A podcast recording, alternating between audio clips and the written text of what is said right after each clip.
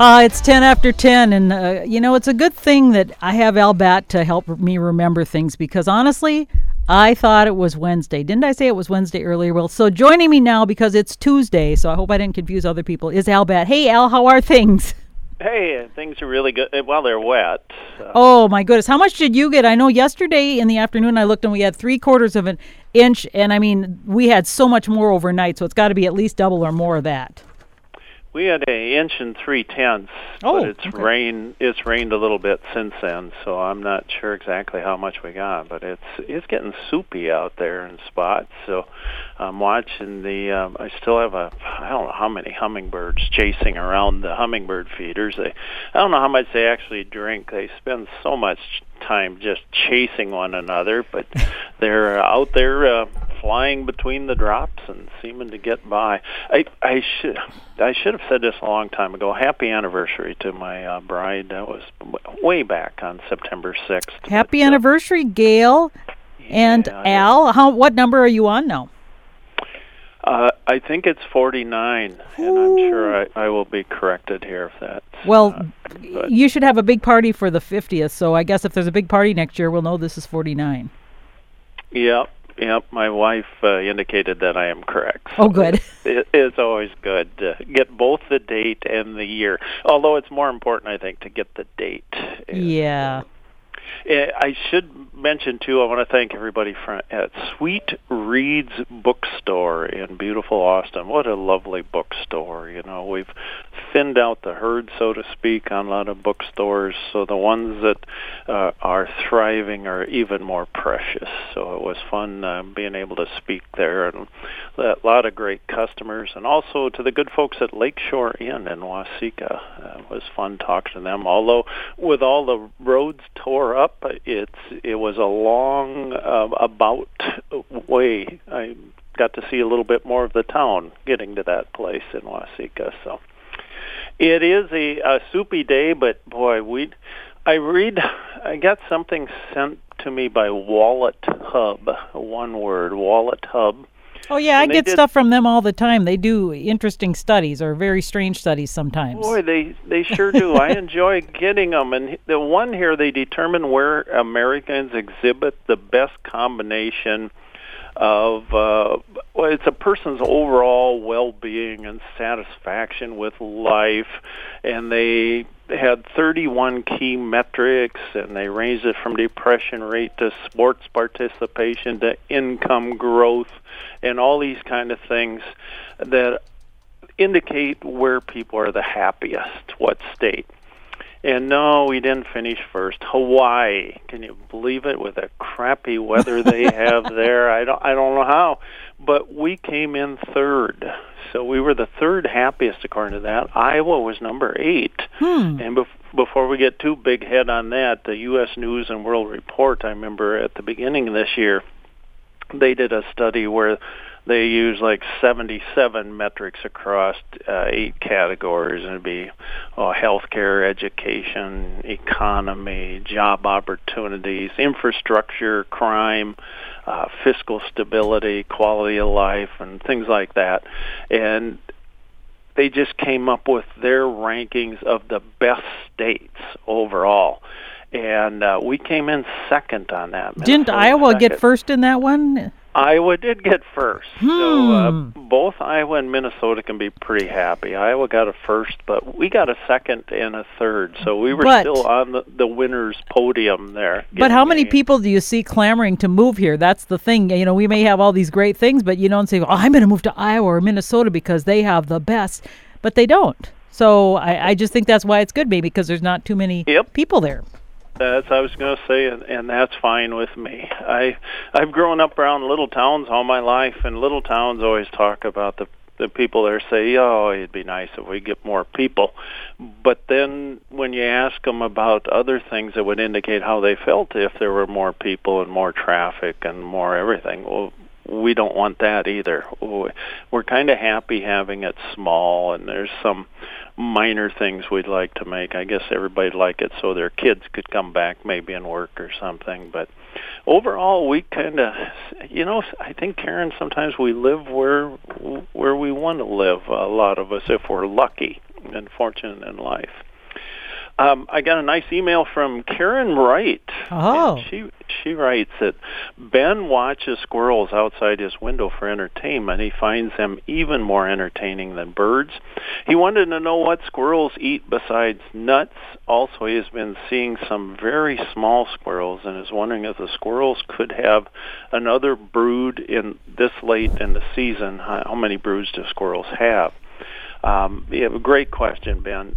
Gray squirrels, I would guess gray squirrels are probably the most common. When people think of a squirrel, the one that they have in their mind's eye is probably a gray squirrel. And they they will mate twice a year. Once will be somewhere in oh December through February. That's the first time they will mate. The second time will be June through August. And they nest in tree hollows or in treetop den. Uh, they have like a I don't know, maybe 12 to 20 inch ball shaped nest made from leaves, twigs, and bark. And the mother squirrels will have two to four babies. They're born hairless. They weigh a half ounce. And by the time they're 12 weeks old, these young squirrels are completely dependent. They're all on their own. And red squirrels, which are the tiny little squirrels, not much bigger than uh, chipmunk, they mate only once here in Minnesota. Uh, they mate in late winter. They nest again in hollow trees or build that uh, ball-shaped nest in a treetop. Uh, in early spring, typically, there the females will have two to five babies. Again, they're born hairless, weigh less than an ounce, and the young squirrels, once again, are independent within 12 weeks. Then we have fox squirrels. They're the biggest ones, and to me, they're kind of an orangish look. They too mate twice a year, uh, typically from December to February, and June through July, where the great squirrels were June through August. And they um, they nest in hollow trees and they make that big ball of of leaves and things. And they mothers have two or three babies. Again they're born hairless weigh a half ounce. Uh again the young squirrels are independent when they're three three months old. The gestation periods: the gray squirrel is 44 days, the red squirrel is 35, and the fox 45. So, uh, Ben, that's a real uh, long answer to saying yes. You could be seeing young squirrels. And then, as far as what do squirrels eat? and they certainly like anything pretty much that we put into our bird feeders. I remember a bird um, uh, store gave me some cayenne pepper. And they said this is you put this on the seeds the sunflower seeds and then those squirrels they will not feed on there. So it's supposedly uh, a repellent right? And did it work? Yeah it, well, I thought I'd try it on one little feeder. Uh, they liked it. Oh. They, I think they that was their favorite feeder. They liked it with a little bit of food on there. What they will eat, uh, again, other than everything that's in our feeders, they will eat tree bark, tree buds, berries, uh, seeds, and as Ben mentioned, nuts, acorns, walnuts, tulip uh, bulbs, hickory.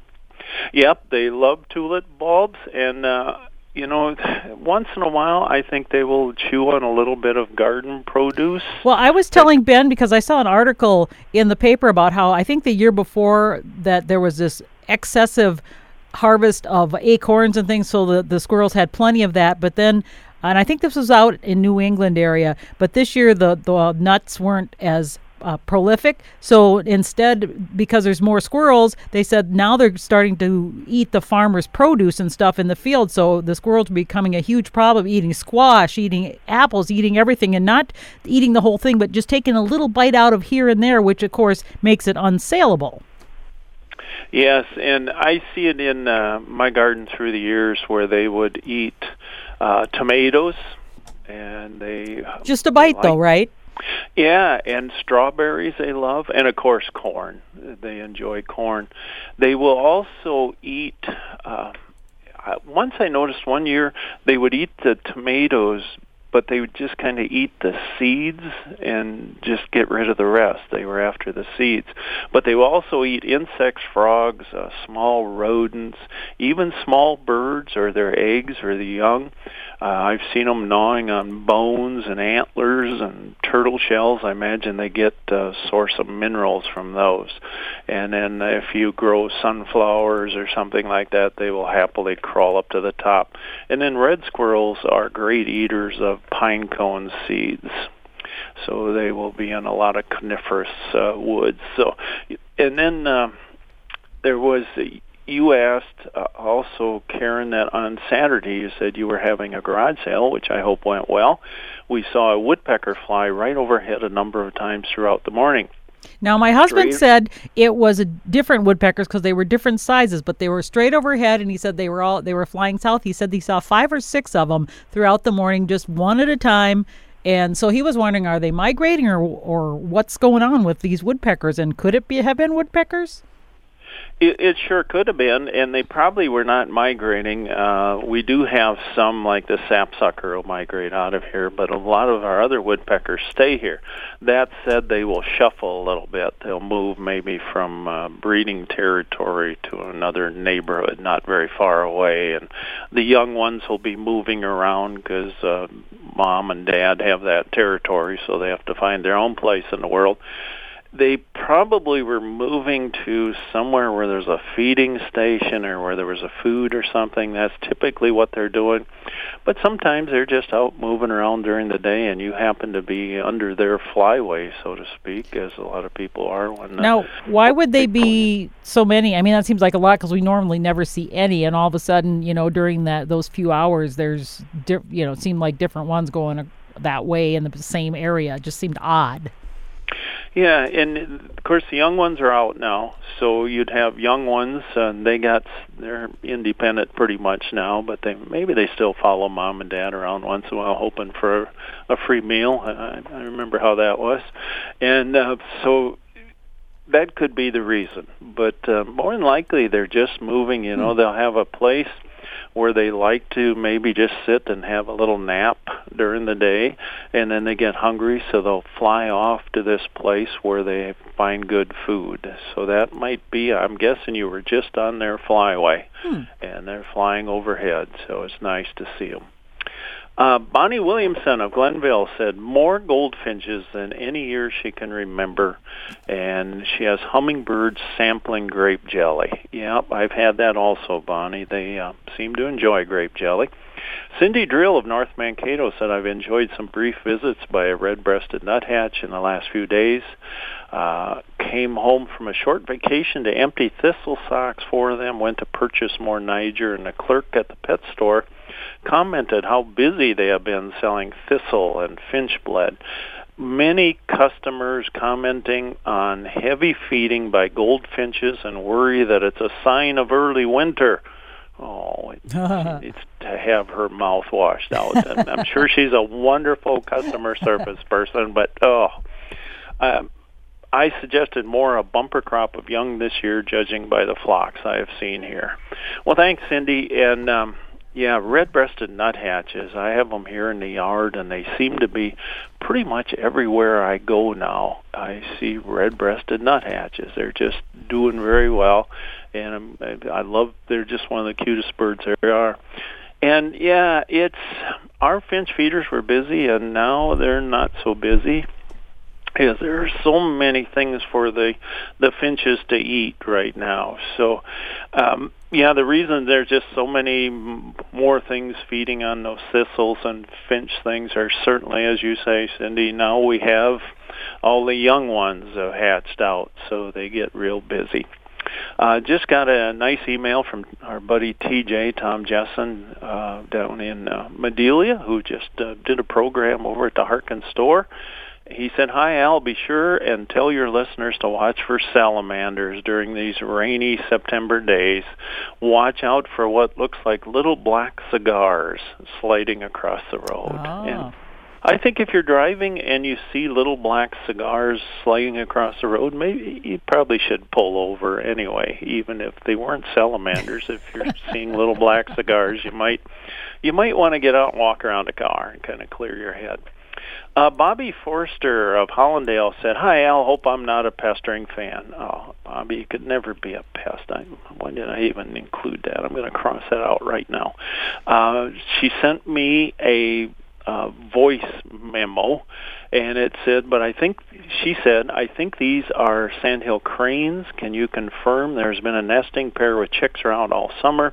We live close to what was once Rice Lake, and there was a lot of flooding in the fields this year. My friend was able to get photos, but I didn't. Are these called sandhill cranes? Yes, they are a beautiful bugle that if I could do one call in the world, I wish I could do that, but I, I can't even come close.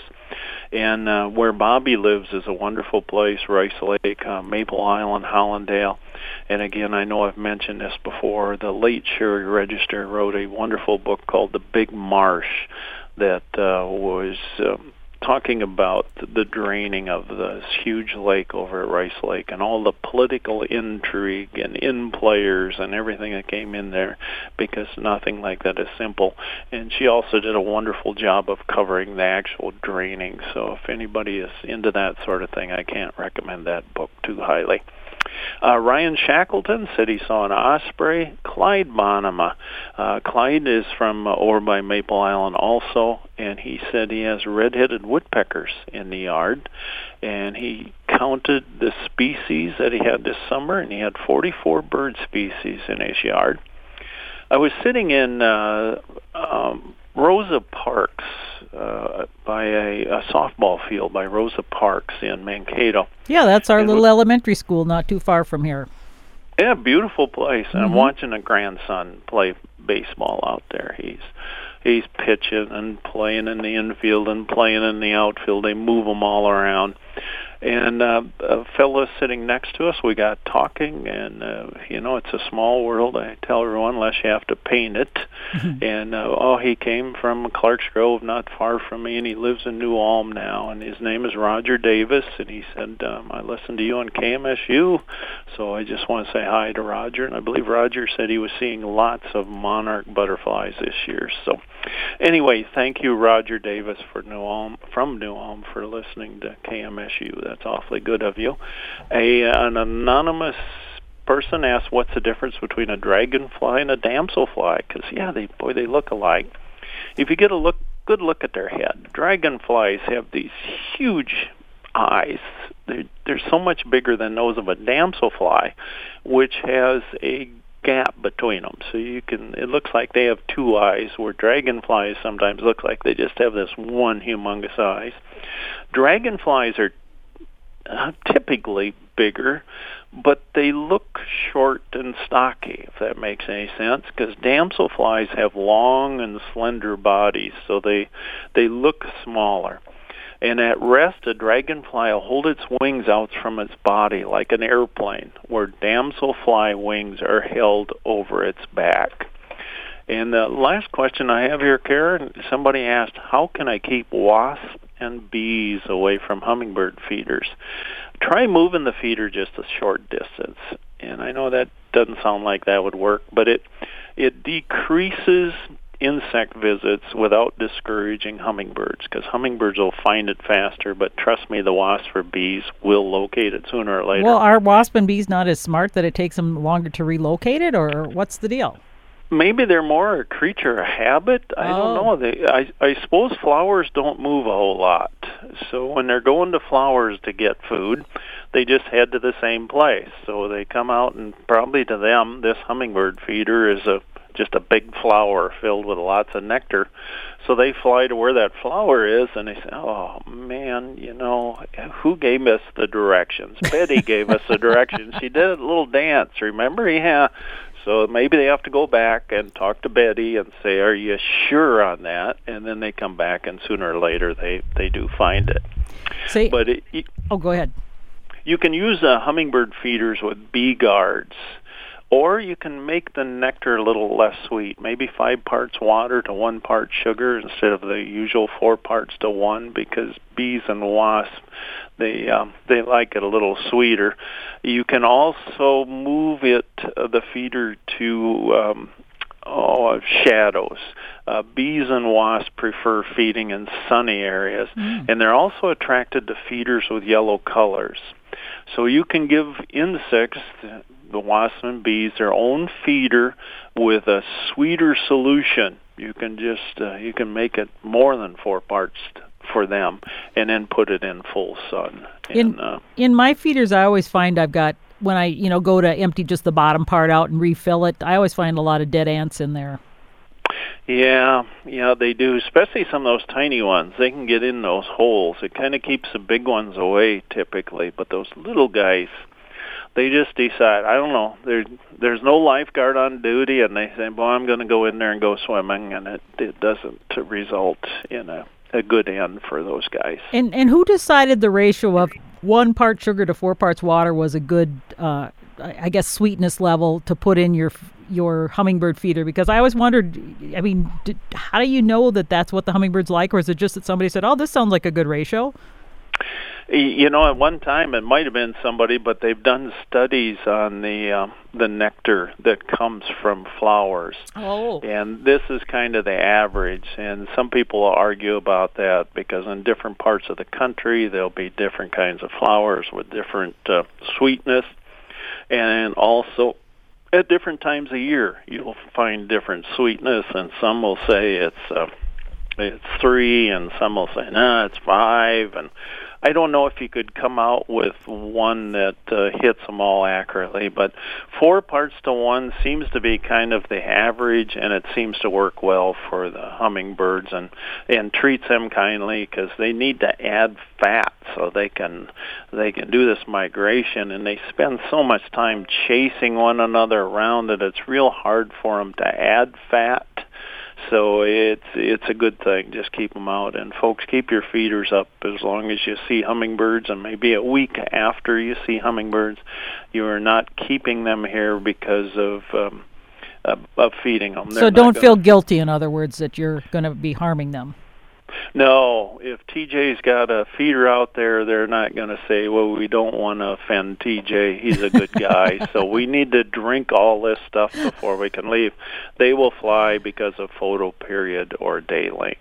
So one one of the types of flowers I have blooming really nicely now on a an obelisk that's you know like a trellis type thing is my mandevilla, and they're bright red, and they have been inundated with the hummingbirds as well. I've got the hummingbird feeder, which they like, but also those bright red flowers on the mandevilla are just a, a hummingbird magnet, which has just been really fun to see as well.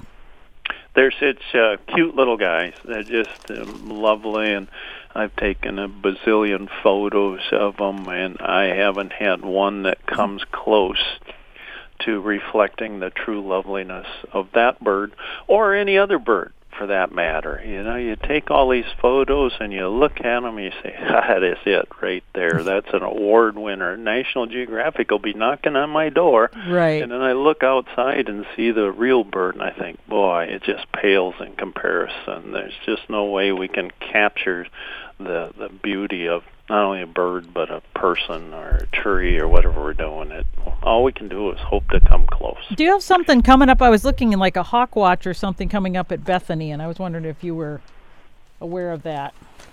Uh, i am but i don't have the here it is. I got it now. Here, okay, I just got it. It's Raptor observers at Bethany Lutheran College are observing a special week of migration coming this week. The Hawk Migration Association of North America is the sponsor of a national observance, and it says the Bethany Hawk Watch participants have planned public events during this week's International Hawk Migration Week, and it's a window of time when potential is high for sighting raptor migrants.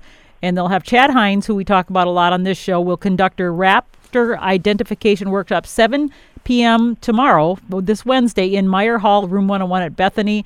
And then he's going to be leading a bird walk at 8 a.m. on Saturday, starting at the Meyer Hall parking lot on the campus at Bethany Lutheran.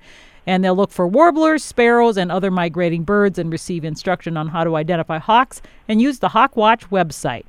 And if you want more information, they have a number 344 7736. That's 344 7736. Or you can go to the Bethany Lutheran College at blc.edu. So it says now why. So it's uh, planned during this week. Is this a big week for migration or something? Why the potential is high for sighting raptor migrants? Yeah, it, it sure is and uh, this is a time for a lot of our hawks and and eagles move around too. So this is a great time. Plus turkey vultures, which they they count as well, and they count a lot of other things. And there's there's so many dedicated guys and gals that go out there and count, and they're really nice. And I know they keep it updated on Facebook, but I you know I don't know how.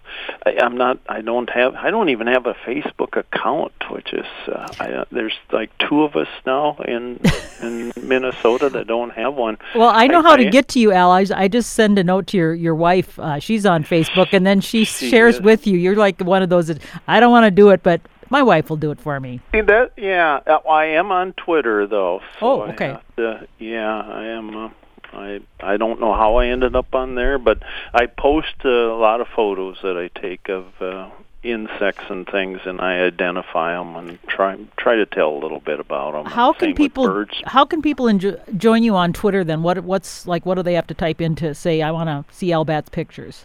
I think it's uh, if you just put bat and then that uh, uh, line and then Allen A L L E N. I believe is how it so goes. It, but it's B A T T. B A T T. Right. And uh, I got a question from John in New Ulm for you. Great. What do Alexander the Great and Winnie the Pooh have in common? Uh, uh, I think I might know, but I'm not going to say. they have the same middle name. Oh, the, I didn't know. No. The mine, Alexander the Great and Winnie the Pooh. Ha ha. oh, yeah, John. Mine was. Uh, my thoughts were much too crude. Yours were. That was great. Oh my Thank goodness. Thank you.